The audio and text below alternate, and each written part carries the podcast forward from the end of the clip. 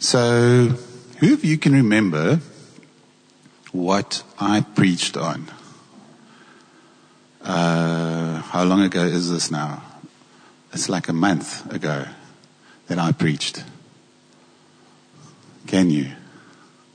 No. Don't worry, it's not a test. It's okay. I preached from Ephesians 2. And the important part of Ephesians 2 that I think God highlighted for me was that God made us alive. That's what Ephesians 2 teaches us. God, once we were dead in our transgressions, and then God made us alive through Spirit. Now that's, if you think about it, something that's dead, ask the doctors in the house, something that's dead, declared dead, is dead. It doesn't come back to life. Not naturally speaking. So we believe in everlasting life, but in a worldly, earthly, fleshly context, when something's dead, it's dead. Try plants, try grass in, in, in Melkbos, a little bit less sad, but it's dead. It doesn't grow. It doesn't come back to life. It takes, it takes a miracle. It takes something against natural flow of things for something that's dead to become alive. And only God can do that. And Ephesians 2 teaches that, that we were dead in our transgressions. Had no life in our own. We can't do anything. That's something that's dead can't help itself. It's dead.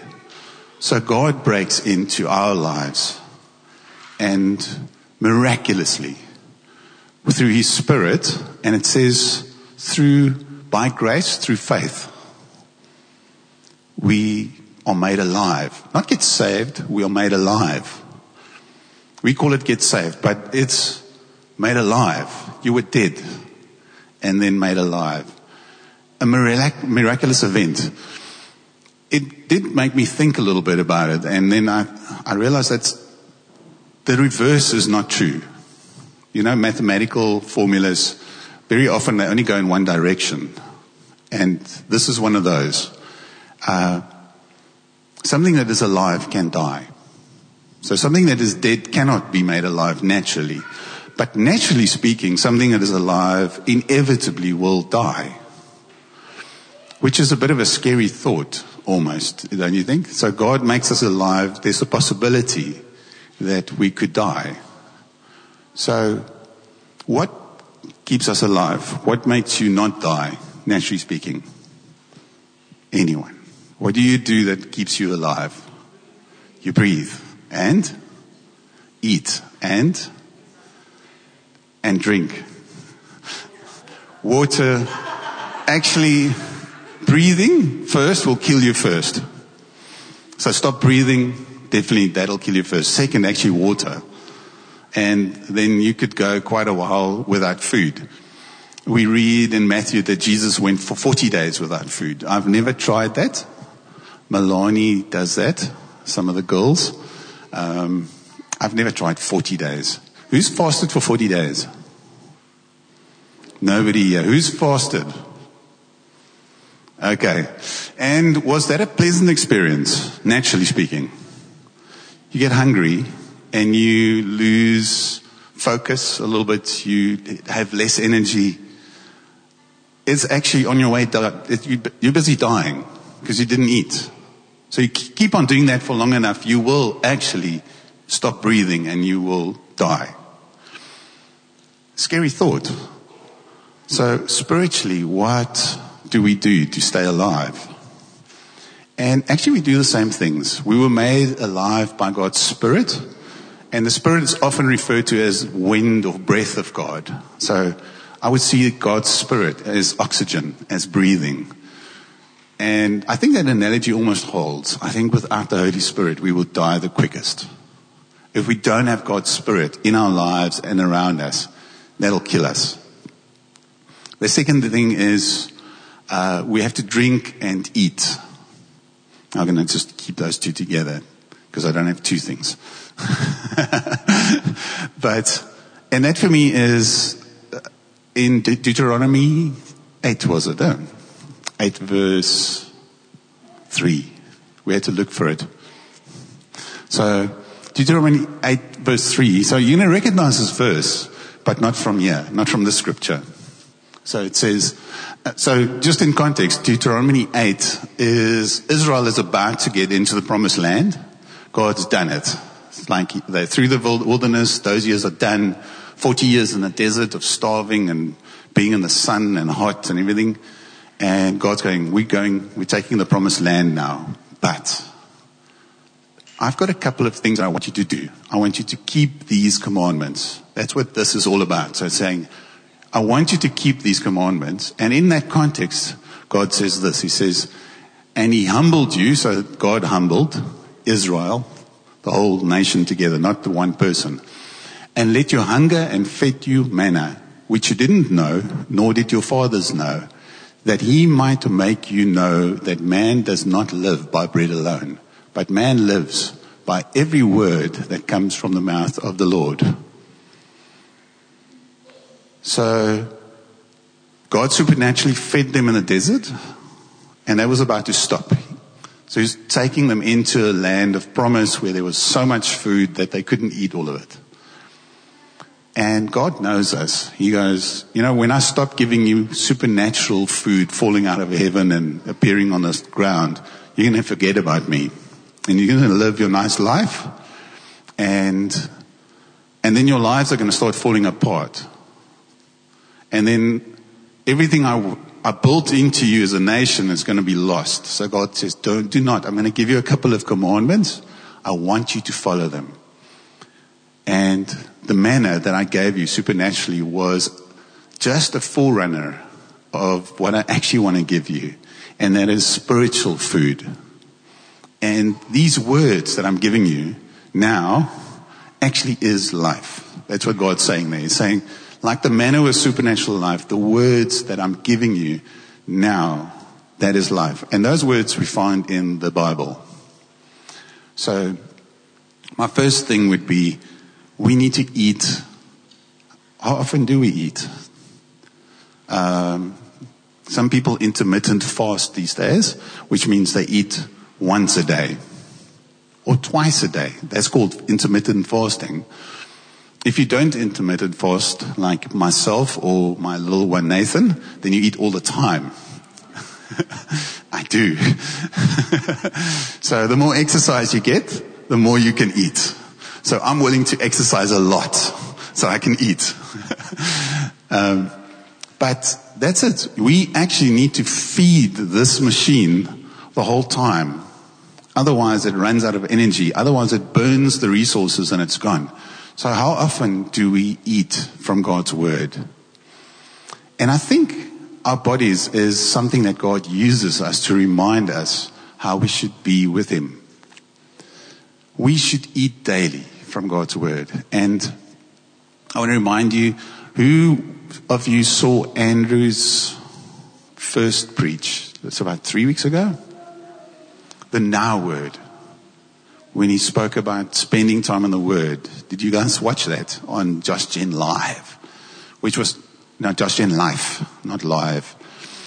Um, an incredible preach. I'm sure it's still on YouTube, so if you haven't watched it, an incredible, incredible preach by Andrew, opening the door a little bit on how Andrew Selley, which is really a great man of God, spends his days starting it with the word. So a couple of highlights from that was glasses. Here we go. Uh, this thing does not work for me, to be quite honest. Next time I'll preach from paper. Now it's so small.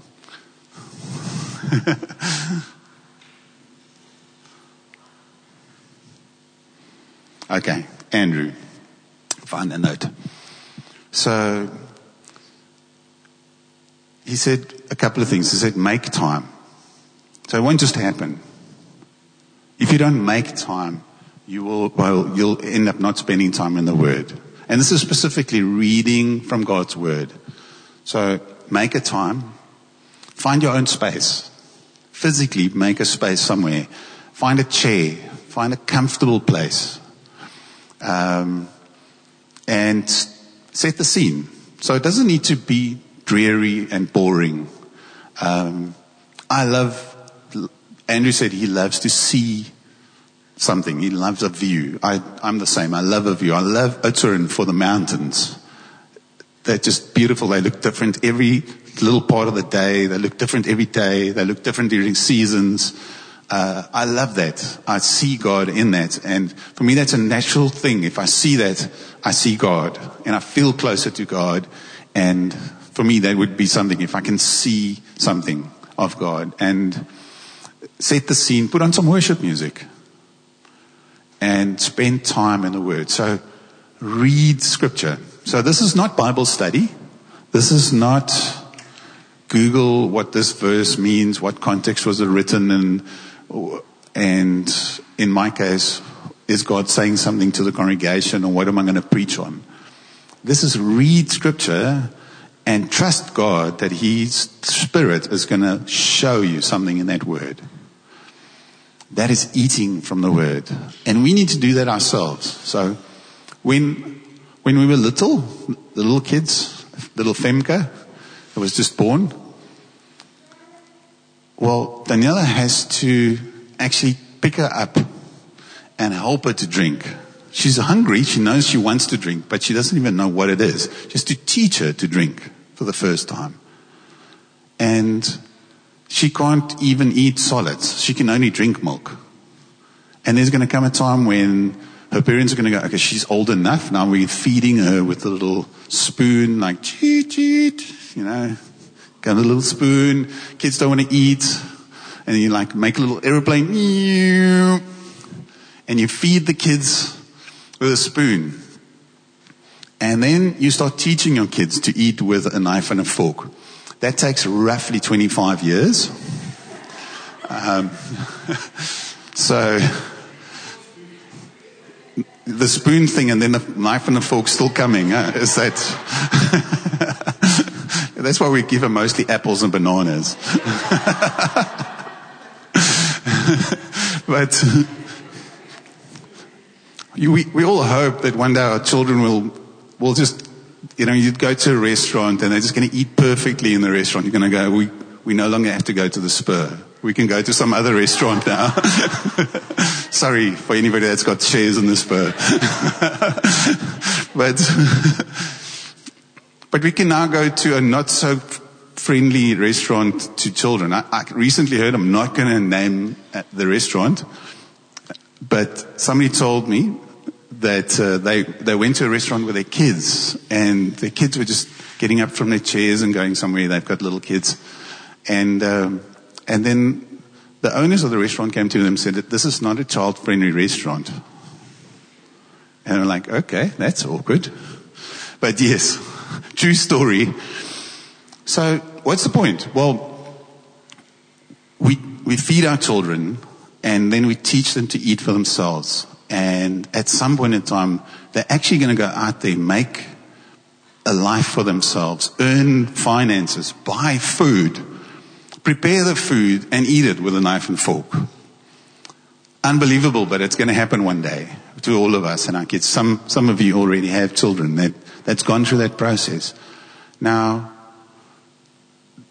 why the, the elaborate story? Because we can't just always be fed as, as, as believers by somebody else.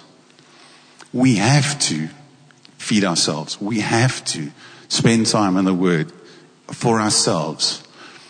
And it's actually quite important that we do it on a daily basis. Because it's not, you, you run out of energy if you don't keep on eating. And what happens if you fast and you fast for long enough, after a while, the hunger pains go away. I've never gotten there, but I hear that that's true. That after a while, the hunger pains go away. That's a dangerous place because actually your body's starting to shut down and die on a different level. So it's going, you know what? You're never going to have food again. I can just as well ignore the fact that I'm actually in agony. And your brain starts blocking out that thing. And if somebody doesn't help you to eat, you actually might n- never eat again and just die. And some of us have gotten there. That, or you've never spent enough time in the Word, that actually that hunger keeps on coming every day. If you wake up in the morning, after a while, you, you can test this. You, first it's a little bit of discipline and you, and you make that time and you spend time in the Word and God speaks to you and then you're hungry. You wake up hungry the next morning. You're like, what does God want to say? What is in His Word for me? And you, you find that scripture and God lights it up for you for the day and you're fed for another day. It's not something you can just do once off. So I've read through my Bible once. Pretty sure I know it now. No. It's like our kids with their maths that need to do another sum of the same thing and another sum of the same thing and another. You just have to, that's the nature of how God made us. We have to keep on feeding ourselves whatever it is that we need. So that's the word and eating. Andrew had another message last week. And in that he was talking about the importance of us getting together like today. And how incredible, because we trusted God. We prayed as a, as a, as a whole of believing, and we prayed and we, we asked God to move the hearts of the government and of the committee that decides whether we can breathe or not. And, uh, and God moved their hearts because let me tell you, um, Nadine Badenhorst is in Parliament almost on a daily basis or in connection with the Presidential Committee on a daily basis from FOR SA. So we know what they're going to say before they say it. And up to the point where, where we prayed, it was going to be no meetings for Christians. So it wasn't, oh, we know they're going to say it, so let's let everybody pray, and then we, we call it a win. We were actually going, should we even think about meeting, even if the government says we're not allowed to? Which would be a big step as, as Christians in, in the country. Uh, it means that I could be put in jail. I could get a criminal record. So, which would mean I can't go visit my mom and dad because they live in Zambia. So big, big things. But God intervened. God came in and somehow moved the hearts of the committee and they went, you know what? No, let's, we're opening gyms and restaurants. Let's open church as well. It wasn't a given. And that's to be celebrated. That's God listening to us speaking to Him and Him going, I'm going to move somebody's heart and uh, and the heart of the of the leaders of this country is held by God. That's what God says. He says He's able to move their hearts, not because they believe in Him, because He's able to move people. So the need for us to get together, what is that like? Well, we're also part of a body. So scripture says that we, each one is, forms a part of a body and God adds you to the body. So your fingers. God's added my fingers in a very specific order on my hand. They're not just placed anywhere. It would be awkward if my fingers were not added to my hand. And, uh, or my nose in the wrong place. uh, oh, your, some some people's fingers are added to their nose. That's what my wife's saying. we teach them not to be like that after a while. it's also, okay. I don't need distractions. I go there on my own. um, but yeah, so God adds your, adds us to the body in a specific place.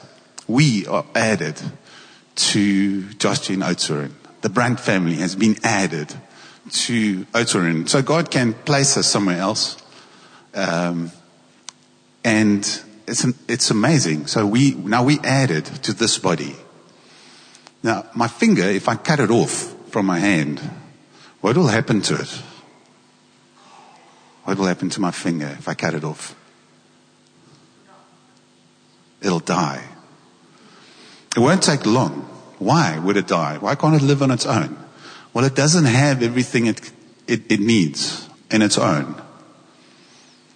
So every part of my body, my body needs. So my body need, really needs this finger. There's no part of my body that God added to it that's not essential. Everything is needed. We can learn to live without a body part, some, but they're not, not essential. I promise you. Ask somebody that doesn't have a finger or a leg or something. It's really, really missed. They, they have less functionality because of it. So every part, don't think you're sitting here, you're not an essential part to the body. Each one of us are added by God to his body for a specific purpose. But it's got a, it's got a two-way street here. So the body needs the parts and the parts need the body.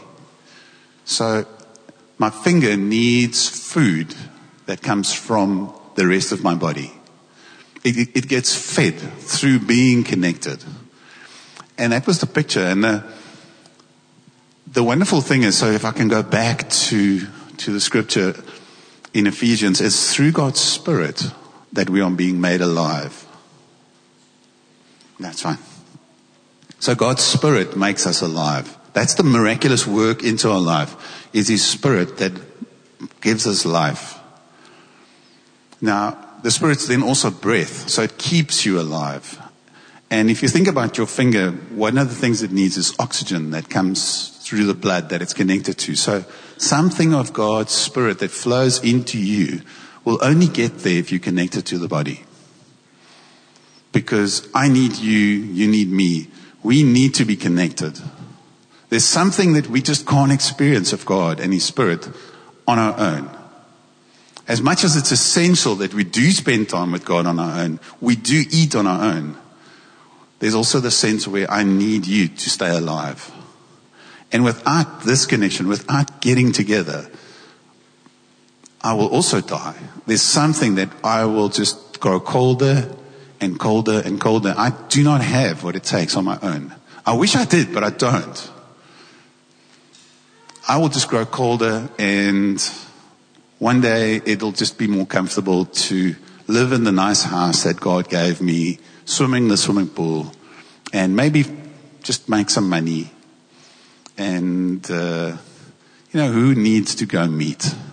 We could just get Josh Gen Live to go on. We can watch it online, not on a Sunday. Let's watch it on a Monday evening. Uh, there's something on Netflix, Retro Tuesday maybe. Um, and then, and that's how life goes. Without the body, we grow colder. We just don't have what it takes. And Andrew last week used an example. And again, it's like what would kill you the quickest is not breathing. So the interesting thing is I've, I've done quite a bit of crayfish diving. And Andrew spoke of his brother-in-law uh, Jock, also an eldership in Josh Gen, Jock and Jeanette. And uh, so I've gone crayfish diving with Andrew and Jock. So this is how it goes. We dive down. It's a clear day, which never happens in Melkbos, but it's an absolute incredible day. You can see 100 meters far underwater. And we go down, and and you, we just see crayfish everywhere. Because you can never ever see underwater in, in, in you actually can't find the things. So you can't see them, so you, you sort of like feel around the whole time. Anyway, we go down and you see this crayfish. Has any of you done crayfish diving or spear fishing or some of you? So you, you, you breathe at the top and then you dive down, use some of the kelp to get down there. You're in there and I can stay underwater when it was season and I dove a lot. I, I probably could do about three, three and a half minutes. And then I become a little bit desperate for air. There's a little counter in your head that starts telling you, listen, you've got more carbon monoxide in your brain now, in your blood than you should. You must go for breath, air. You need it. And you involuntarily start wanting to breathe, even underwater. But you can suppress it. So you do. And that starts happening with me around about two and a half minutes. And then on about three and a half minutes, I'm starting to be in trouble. I've got to get to the top. And sometimes your snorkel gets hooked on some piece of kelp on the way up and it takes another five seconds, which feels like a whole minute to get to the top and you go, ah! and you just get that air back in your lungs and you go like, whoa. And I think some of the guys that had COVID might know a little bit of what this feels like. You breathe, but like you're not even getting oxygen. It's like, think about that. It's whoa. Then, so the three of us go down. Andrew does about a minute. I hope he listens to this preach. he does about a minute. He's really fit. Surfing fit, but diving. Andrew goes down for about a minute and then he goes back up for air. I go for about three and a half minutes and I go back up for air. And then I breathe a little bit and I go down again and Jock's still swimming there. Like, it's like, I've got two crayfish in there and there's, uh, there's another fish. I'm going to get my spear gun out and he's still swimming. I kid you not, I go up twice for air and I go down, Jock's still swimming down there. It's like, like he's got a hidden gill somewhere or something. It's like just not normal. but, so I've read up on this a little bit. So here's what happens. Through time, you can train yourself to a hyperoxygenate your blood. So that's the one thing Jock does well. He adds oxygen into his bloodstream more than what he needs, and his lungs has that capacity to push it in there, and that's one of the tricks that he has to stay down longer. That all of us can do. The next thing is through time, if you dive enough, like those free diver guys that does like super deep dives to I don't know how many hundreds of meters, your brain st- starts doing the same thing that it does with food it ignores the fact that you, little counter that's going, listen, you need to, you need to breathe. Your brain's got the ability to not tell you that anymore. So that absolute need for oxygen goes away. So guys like Jacques could actually dive down there, stay down there, eventually just pass out and die.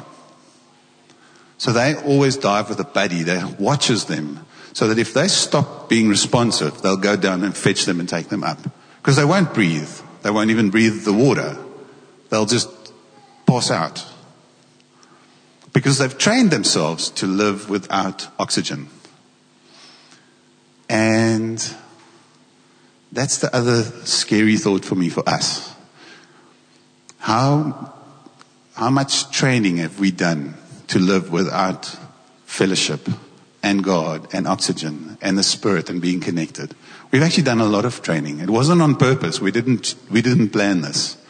But we have been trained now to actually function on our own and be happy without oxygen. And many divers, when they come up, the, the pressure changes. Little lesson in diving. The pressure changes. And as the pressure changes, your body's absorption of different gases change. And when the guys hit about five meters, they just instantly pass out because they already don't have oxygen. Feel okay on 20 meters or 15 meters, but as they come in, they hit five meters, they just stop. And they don't float to the top, just stay there.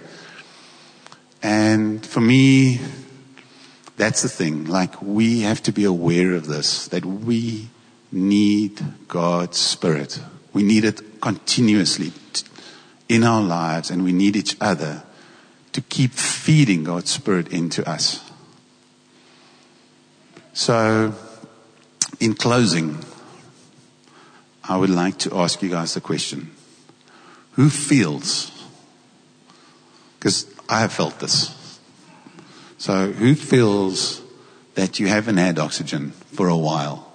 Like, you breathe, but it's just not making a difference. You read scripture, but it's not, there's nothing there. Is there any of you that have experienced that in the last while? You can show me. Johan.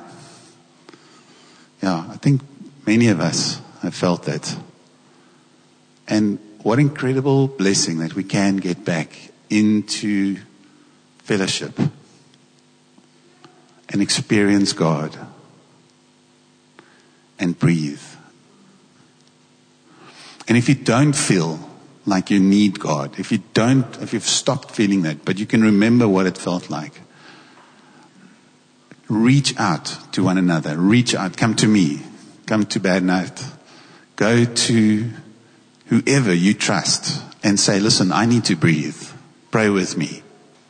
Help me. Like the buddy does when the diver passes out underwater. He dives down and he fetches him. If you know of somebody that's not here today, that you know that should be here today, phone them. Not, hey, jy het die kerk toe gekom hè. Waar was jy? That's not going to help. The guy that's passed out under the water doesn't know. He'll just die. It's up to us to actually swim down to those people and go, come, let me take you to the surface. Come breathe.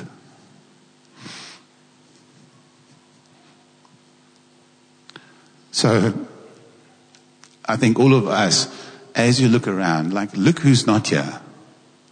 The people that you, that you miss. And in this week, reach out to them and say, hey guys, we're going to have community on Wednesday. Because we can. We can get together. We're going to have community on Wednesday. Join us. Come spend some time. And let's spend time worshiping, reading scripture, and praying together on Wednesday.